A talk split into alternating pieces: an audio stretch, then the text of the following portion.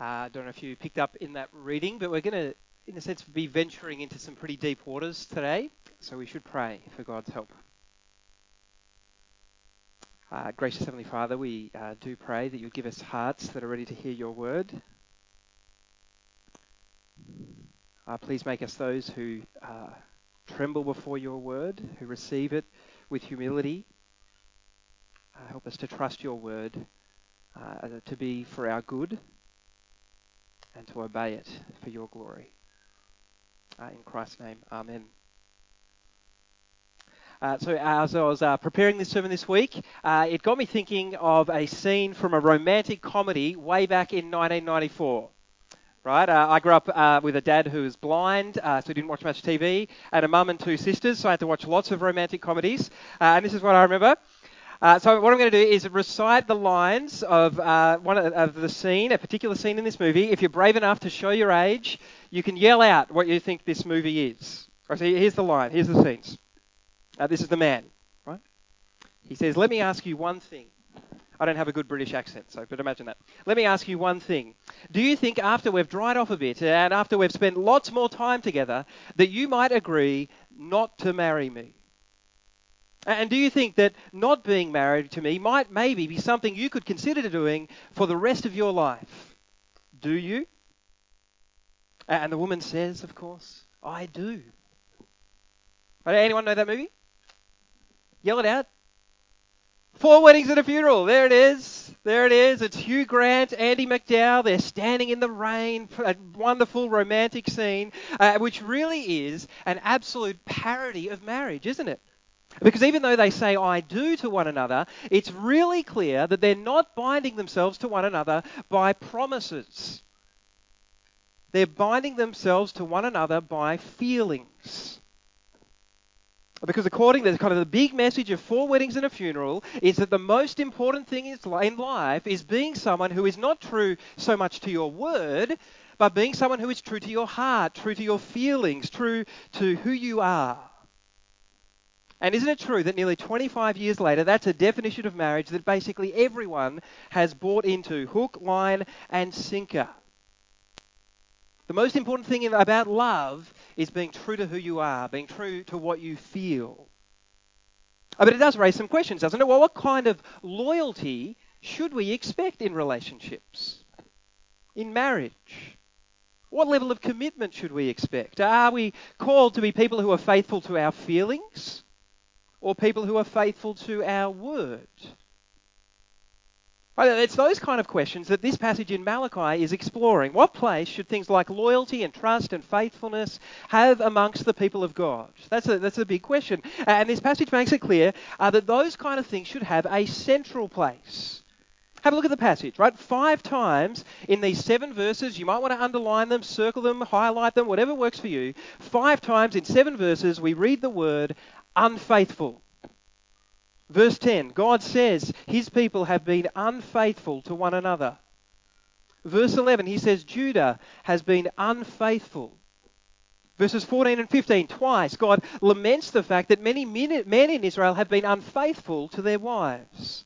And so in verse 16, he urges his people to be on their guard against what? Against unfaithfulness. Right, it's pretty clear what the big idea in the passage is. It, it's guarding ourselves against unfaithfulness. And you'll see from the outline uh, that we're going to that Malachi explores that idea by addressing three uh, specific issues in the lives of God's people. Uh, so the first, you can see it there, uh, is in verse 10. It's where Malachi addresses a, a kind of general unfaithfulness amongst God's family. Uh, have a look there, verse 10. Uh, do we not all have one Father, Malachi says? Did not one God create us? So why do we profane the covenant of our ancestors by being unfaithful to one another? You see Malachi's basic point. He's saying the people of Israel are family. Uh, they've got one God, He's their Father, and they are God's children, all of them together. And that should influence, Malachi says, how they treat one another, how they relate to one another. Right, we, we talk about this in our family all the time, right? That the kids are, are fighting and snatching and pushing. There's kind of stuff going all over the place. And we interrupt and say, in our family, we don't treat one another like that. Right? Well, we, we treat one another with kindness and gentleness and respect because that's how God our Father has treated us. Right? That's what I guess in saying that, we're not saying, of course, that it's okay for our kids to treat children who aren't in our family however they like, right? We're, but we're saying all the more, this is your brother or sister. All the more you should treat them with kindness and respect. Right? That's what Malachi is saying to Israel, their family. So they ought to treat one, with, one another with kindness and love and loyalty. But instead, Malachi says they're profaning the covenant of their ancestors. Right? They're, they're being unfaithful to one another. Right? You, you might remember this idea of covenant came up last week. The covenant last week was between God and the priests of Israel. Right? That was the first uh, nine verses of chapter 2. Uh, here we see, uh, I guess, when we look at the idea of covenant in the Bible, uh, we see that it actually has two different dimensions. Right? Uh, uh, on the one hand, uh, this idea of covenant has a vertical dimension, right? Because there's a, a formal agreement, a, a relationship, a, a, bit like a contract between God and people. Right? That, that's a vertical dimension. But on the other hand, there's also a horizontal dimension. Right? Because God's people aren't just bound to Him, they're bound to one another. Right? They're part of the same family.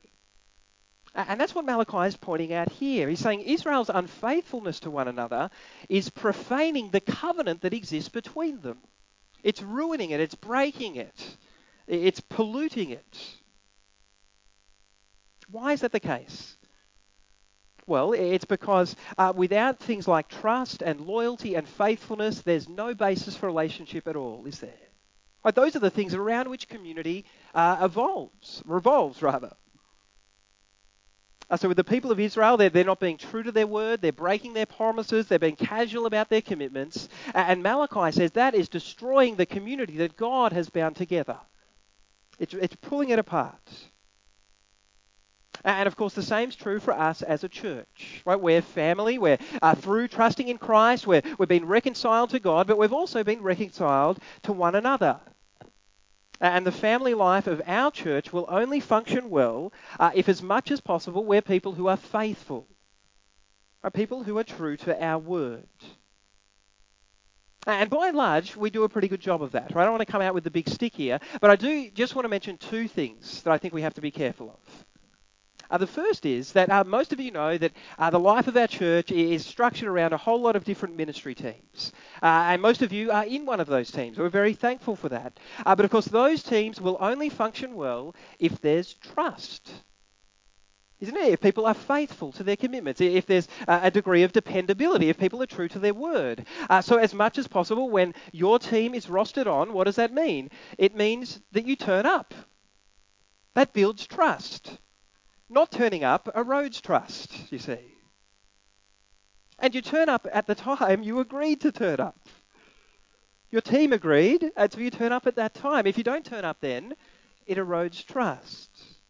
And you turn up ready to go, having done the preparation you said you would do. You want to be a person of your word, right? Your yes is your yes, your no is your no.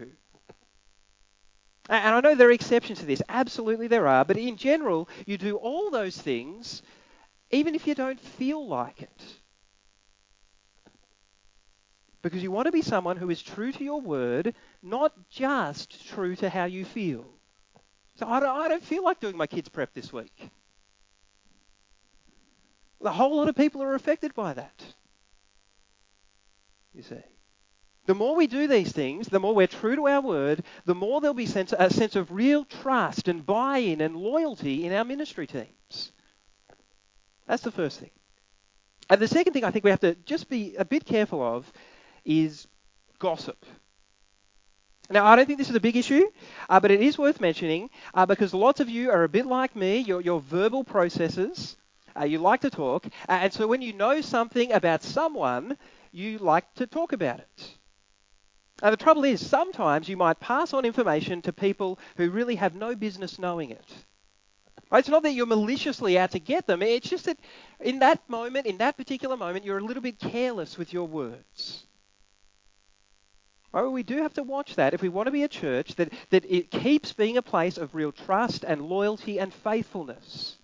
Because gossip has a way of, of eating away at that. So we just have to be careful about those two things, right? So we've got to be careful about this general unfaithfulness amongst God's people. We want to be people who are true to our word.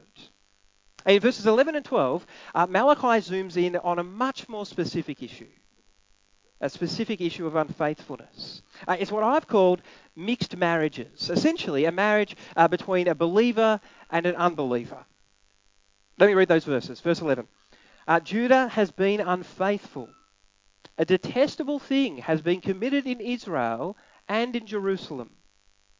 Judah has desecrated the sanctuary the Lord loves by marrying women who worship a foreign god. As for the man who does this, whoever he may be, may the Lord remove him from the tents of Jacob, even though he brings an offering to the Lord Almighty. Right, so, so Judah's done this thing that's unfaithful to God. They've done something. Uh, the word there for detestable is what other translations say it's an abomination. Right? That's intense. It's intense, isn't it? What's this abomination? It's there at the end of verse 11. It's pretty stark. The men of Israel are marrying women who worship a foreign god. What does that mean? Well, in light of verse 10, I think it means that they're marrying someone who's outside the family. Someone who doesn't call God their father, you see. Uh, God had specifically banned this for his people, not, not because of some racial prejudice. God's not, got nothing against people of different ethnicities marrying one another, uh, but he simply wanted to preserve uh, the purity, the spiritual purity of his people, right? He wanted his people to be completely devoted to him, and he recognized that that kind of devotion to him was nearly impossible if you choose to enter, enter into the intimate union of marriage with someone who doesn't share your faith. Right? Why is that? Because God created marriage to be what the Bible calls a one flesh union. Right? A man and woman united in every way physically, psychologically, emotionally, and spiritually. That's the point here. So God says it's just not right for his people to have that kind of intimate union with someone who's outside his family, someone who worships another God. So he made that really clear. At least he tried to. Right? Well, he did make it clear, just that Israel didn't hear him. Right? Deuteronomy chapter 7, before his people enter the promised land, this is what God said through Moses. He said, Do not intermarry with the other people in the land. Do not give your daughters to their sons or take their daughters for your sons. Why? Verse 4 Because they will turn your children away from following me to serve other gods. That's pretty clear. Right? Don't, don't marry people who worship other gods because you'll end up worship, worshipping their gods rather than me. That's what God's saying. And that's why God's so angry here because that's exactly what the men of Israel are doing. So God says they're desecrating, they're, they're polluting, they're, they're corrupting. Notice that there, the sanctuary that He loves. And that word sanctuary could refer to the temple, right? God's, God's holy place. Uh, but I think it probably here refers uh, to God's people, like God's holy people. Why do I say that? Well, it, it's because it's Israel. Notice that uh, Malachi says that it's the sanctuary that the Lord loves. Right? It's Israel that God loves. It's Israel that God is devoted to. And in the context here, he wants them to be devoted to him. Uh, but instead, they're, they're sleeping around with foreign women and probably engaging with their gods too. Now, it does need to be said that these words uh, don't apply in exactly the same way to us. Particularly, they do in some ways, but particularly if you're a Christ, uh, if you become a Christian after you've already married someone who's not a Christian. Right? Because in verse 12, notice what Malachi says. He prays that God, for the sake of the purity of his people, would remove from Israel any man who is married to an unbeliever. Because the situation here is that the people of Israel would become spiritually unclean through these marriages with unbelievers. That's the fear. Right? But in 1 Corinthians 7, and some people ask Paul, they pose the question, they say, having become a Christian, do I have to separate from my husband or wife who is not a Christian? Right? And Paul says, absolutely not. Right? In 1 Corinthians 7, verse 12, Paul says, uh, if any brother has a wife who is not a believer and she is willing to live with him, he must not divorce her. And if a woman has a husband who is not a believer and he is willing to live with her, she must not divorce him. Because the unbelieving husband has been sanctified, made holy through his wife, and the unbelieving wife has been sanctified through her believing husband. So he said, in this situation where a husband or wife becomes a Christian after they're married, uh, Paul says that in some way it's the opposite to Malachi 2. You see that? This believing husband or wife somehow, somehow sanctifies, makes holy the unbelieving husband or wife. So there, there's a little caveat on that. I'm just putting a little caveat. But still, if you've got 1 Corinthians 7 open, you'll notice that down in verse 39, Paul says that if a Christian's getting married for the first time or if they're getting remarried, they must marry someone who belongs to the Lord. They must marry someone who's a part of God's family. So how do we apply this? I've got two or three, two or three ways. Uh, the first is that maybe you're here and you're single. A marriage in, on one level isn't even on your radar, but one day it might be. And so what I want you to do is resolve today before God that you will only marry a Christian. That's a good outcome from sitting underneath this passage, right? If you marry someone who's not a Christian, typically one of two things will happen.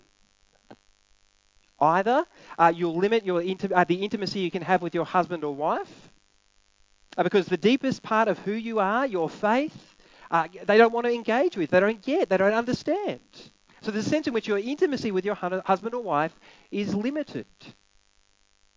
Or it will limit the intimacy you have with God, particularly your obedience to God. Because even if your uh, unbelieving husband or wife is incredibly supportive of your faith, there'll be all sorts of points where they say that is just too far. That's too intense, that's too passionate, that's too sacrificial. We've just got to kind of take the foot off the accelerator a bit. And so you'll constantly be limiting the intimacy you can have with God, your obedience to God, for the sake of your marriage. And So if you're here and you're not married yet, you should resolve today that you will not marry a Christian. Uh, you will only marry a Christian. Cut that out. Only marry a Christian. And I think it follows that you should also resolve that you'll only date Christians. Right? But because the Bible says nothing about dating, there's nothing about dating in the Bible. It doesn't say thou shalt not date someone who's not a, uh, who's not a Christian. Uh, but why go out with someone or, or build a particular kind of intimacy with someone if you've already resolved not to marry them? There's no point. Only harm can come from that. Right, so if you're not married, you should resolve today, for the sake of your faithfulness to God, in for, for the rest of your life, uh, not only uh, that you will only marry a Christian, but that you will only date Christians. Uh, of course, some of you hear that. You're in a very different spot, and you think, "What do you know? What do you know? You're the guy who got married young. You've got no idea about my situation." Right? Because you've been single for a very long time. Uh, you would actually really like to be married, uh, but the options uh, amongst the suitable Christian men just seem pretty uh, sparse. You know what I mean? Uh, so you're tempted, you are tempted to look elsewhere, outside God's family. Perhaps you're a bit, uh, you're like the, the Christian woman I spoke to once who'd signed up for the non-Christian dating site.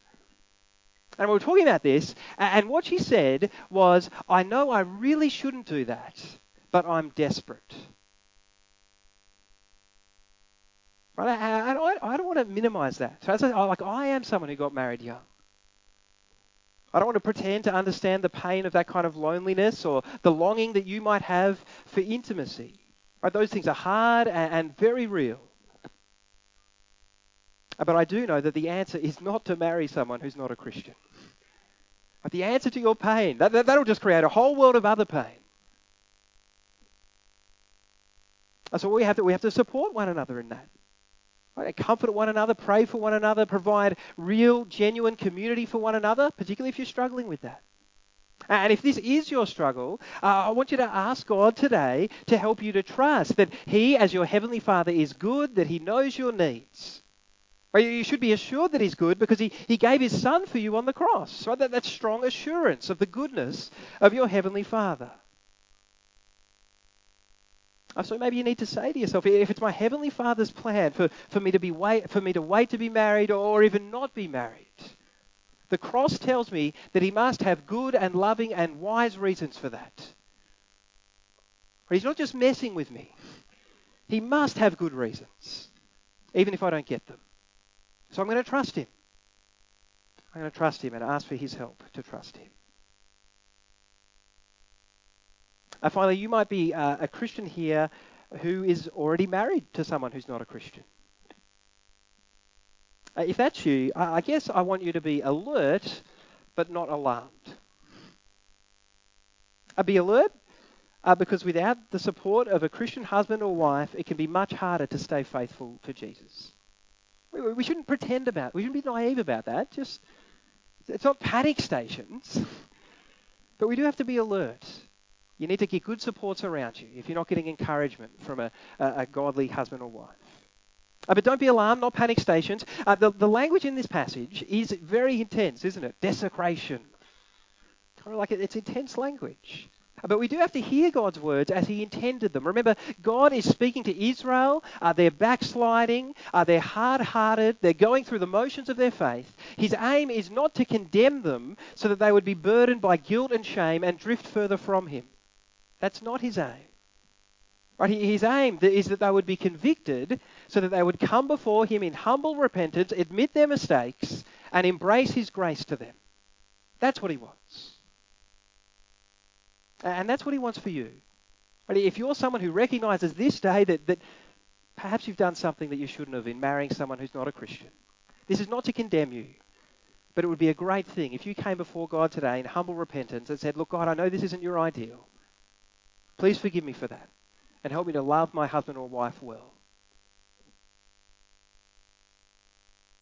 Right, so that, that's that part unfaithfulness in God's family, unfaithfulness through mixed marriages, and verses 13 to 16 are unfaithfulness through divorce. Have a look there from verse 13. Another thing you do, you flood the Lord's altar with tears, you weep and wail, because he no longer looks with favour on your offerings or accepts them with pleasure from your hands. You ask, why? It's because the Lord is the witness between you and the wife of your youth you have been unfaithful to her, though she is your partner, the, the wife of your marriage covenant. Has not the one God made you? You belong to Him in body and spirit. And what does the one God seek? Godly offspring. So be on your guard and do not be unfaithful to the wife of your youth. The man who hates and divorces his wife, says the Lord, the God of Israel, does violence to the one he should protect, says the Lord Almighty. So be on your guard and do not be unfaithful. You see the flow of the passage in verse 13. The people of Israel are weeping, they're wailing, they're, they're wondering, why isn't God accepting our prayers, our offerings? And God says it's because there are men in Israel who are divorcing their wives.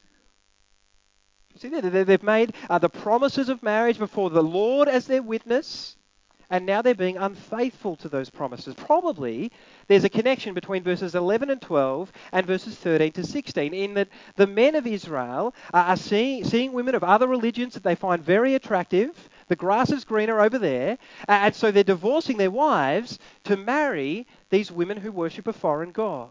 That is particularly detestable to God. Uh, of course, today, divorce is seen as a somewhat unfortunate, but, well, pretty normal part of life, isn't it? It's clear from verses 15 and 16 that that's not how God sees it. These verses are some of the most confusing in the Bible, but what's not confusing is that God does not want divorce to be normal amongst his people, commonplace. God hates divorce. Why does he hate it? Well, he hates it. Look at verse 16 because it's like an act of violence. The man who hates and divorces his wife does violence to the one he should protect. So that's, that's why I've got these two bits of paper up here. Uh, if you hadn't seen them already, these two bits of paper that I've glued together. Oh, like I certainly have it. They're, they're, these two bits of paper have become one, right? They're, they're in this kind of deep union. Uh, I, am to just going to pull them apart. It's going to be easy, right? So uh, there it is. Oh, wait, they're not really apart yet. Um, oh. Wait, they're not quite apart yet. Now, no, I'm kind of making light of this, right? But this is why God hates divorce. Two people who've been united together as one flesh, and we think that we can just pull them apart. And people won't get hurt. People won't get torn apart and damaged in all sorts of ways. That's why God hates divorce.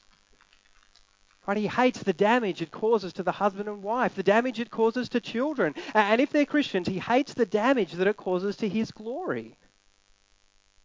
Because he is the God who is faithful to his promises. And he wants his people to, to be those who are faithful to their promises too, particularly their promises in marriage. So, how do we apply this? Well, first, it does need to be said that this isn't everything the Bible has to say about divorce. Oh, there are other passages we could talk about, Matthew 19, 1 Corinthians 7, and in those passages it's very clear that in some situations there is biblical grounds for divorce. Adultery, abuse, abandonment. Oh, there, is, there are situations where divorce is not detestable to God. Uh, but that's not the focus here, is it? In this passage, God is addressing a situation where his people are divorcing their wives for completely unacceptable reasons. And let's be honest, in the vast majority of situations, it's the stats of divorces, that's the case. Completely unacceptable, biblically, reasons. So, with that in mind, I want to apply in three ways. Right, the first is uh, that maybe you're here today and you're preparing to get married. I don't know if there's anyone in that category. Uh, but you're preparing to get married. Uh, you've seen the promises of marriage, you know, till death do us part. You're feeling a bit overwhelmed. Uh, but the thought pops into your mind, well, you know, really, I shouldn't worry too much because we can always get divorced. Don't, maybe you haven't thought that. Right, but if that's what you're thinking, you should not get married. You're absolutely not ready to get married if, if you've kind of got divorce on the table as an option before you've even got started. That's the first thing. A second, uh, obviously, many of you here today are married. Right? And for some of you, as you sit here this day, your marriage is struggling big time. Are you actually finding it hard to feel any feelings of love at all for your husband or wife? The thought of divorce is never far from your mind. And So if that's you, I want you to hear these words from Dietrich Bonhoeffer. Now, he once said this to a couple he was marrying. He said, Remember that from this day forward, it is not your love that sustains your marriage, but your marriage that sustains your love. He's, when he says marriage there, he's talking about the covenant of marriage. It's not, uh, it's not your love that sustains the covenant of marriage, but your covenant of marriage that sustains your love. Right? That's tricky for us because we live in a culture that's obsessed with the idea of falling in love. Right? On one level, there's nothing wrong with that. It's a wonderful thing to fall in love. But feelings of love will not sustain a marriage for a lifetime. Right? Your marriage will be sustained if you and your husband and wife are deeply convinced that you have made a covenant before God. You've made solemn promises before God. And when you did that, God united you together to one another. You, you, he bound you together, not so much by your feelings, but by those promises. So if you're struggling in your marriage, uh, all I can say is get on your knees today and ask for God's help to strengthen you to be faithful to your marriage promises. Unless, of course, you're in one of those situations I mentioned abuse in particular. Uh, finally, others here uh, might feel like perhaps you've already sinned in uh, wrongfully getting divorced from someone. And perhaps you're wondering if God will ever forgive you for that. You know, sometimes we, we think these kind of things, maybe that, that the, un, the only unforgivable sin. So if that's you, I want you to remember God's intention in this passage. Once again, not to condemn you, leave you burdened with guilt and shame, but to bring you back to Him afresh in all humility to seek His grace and mercy and compassion. And So if you think that perhaps you've sought a sinful divorce, a divorce that, that didn't really have clear biblical grounds, let me encourage you to do that today. come back to God, repent of that sin, and embrace His forgiveness to you in Christ. So, this whole passage is about the need for us to guard ourselves against unfaithfulness. I want to finish with five practical ways that we can do that. Uh, the first is, uh, they're, they're all quite brief, right? The first is that we have to remember that we're family here in this church. So as we relate to one another, yeah, yeah, you must ask yourself, ask God, is this an appropriate way to treat my brother or sister in Christ? Is this showing them kindness and gentleness and respect as one for whom the blood of the Lord Jesus Christ was shed? Right? We, we have family. We must ask ourselves that question. Uh, second, we, we must remember uh, that we can act as guards for one another. Right? This takes time, right? but in the context of trusted relationships, uh, we should actually ask quite direct questions of one another. How's your marriage going? Are you being tempted to be unfaithful to your husband or wife? Are you someone who's really tempted to pursue that relationship with, with a non Christian? Right? In asking those kind of questions, we can actually guard one another against unfaithfulness. A third, if you're married, uh, prevention is better than cure. Invest in your marriage. Don't take one another for gra- granted. Don't be complacent about your marriage. Make the time to talk and connect and enjoy one another. It's a real priority. A fourth, uh, we can guard ourselves uh, by being alert to the culture around us. Right? Because the culture around us will almost always tell us to follow our heart, to be true to ourselves, to be true to how we feel. Right? As Christians, we're called to more than that. Not just to be true to how we feel, but to be true to our word, to be true to God's word. And sometimes our feelings are all out of whack. So we've got to be careful that we don't just kind of go with the flow of culture on that. And finally, most importantly, uh, we can guard ourselves against unfaithfulness by remembering God's faithful love for us. I don't, know I, I, don't, I don't want to put you through watching Four Weddings and a Funeral, but uh, the, the big message of Four Weddings and a Funeral is that true love, uh, you've heard this before, right? True love means never having to say, I do.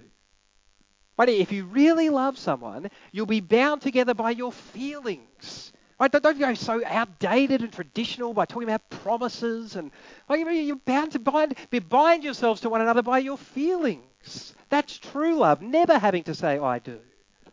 But of course, God's definition of love is that true love is always about saying, I do. Like God loves us not because we're so lovely, because of his feelings for us. Not primarily, anyway. He loves us because He's chosen to love us, because He's committed to love us, because He's promised to love us no matter what. And we know it's no matter what because he loved us all the way to the cross, didn't he? We're going to remember that in a second. Broken body, shed blood because he was dying on the cross for all our unfaithfulness to him. Not because he'd been unfaithful to the covenant, so he deserved to die, but because we'd been unfaithful. And he was so committed to his relationship with us, so faithful to his promises, that his body was broken and his blood was shed. Right, so as we remember that kind of faithful love from God, our Heavenly Father, we as, a, as God's children should be moved in our hearts to guard ourselves against unfaithfulness.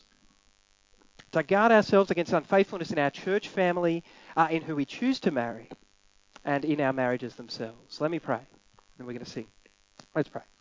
Uh, gracious Heavenly Father, uh, we thank you that your word um, uh, doesn't just kind of skim over the surface of life, uh, but tackles all the, the nitty gritty of our lives.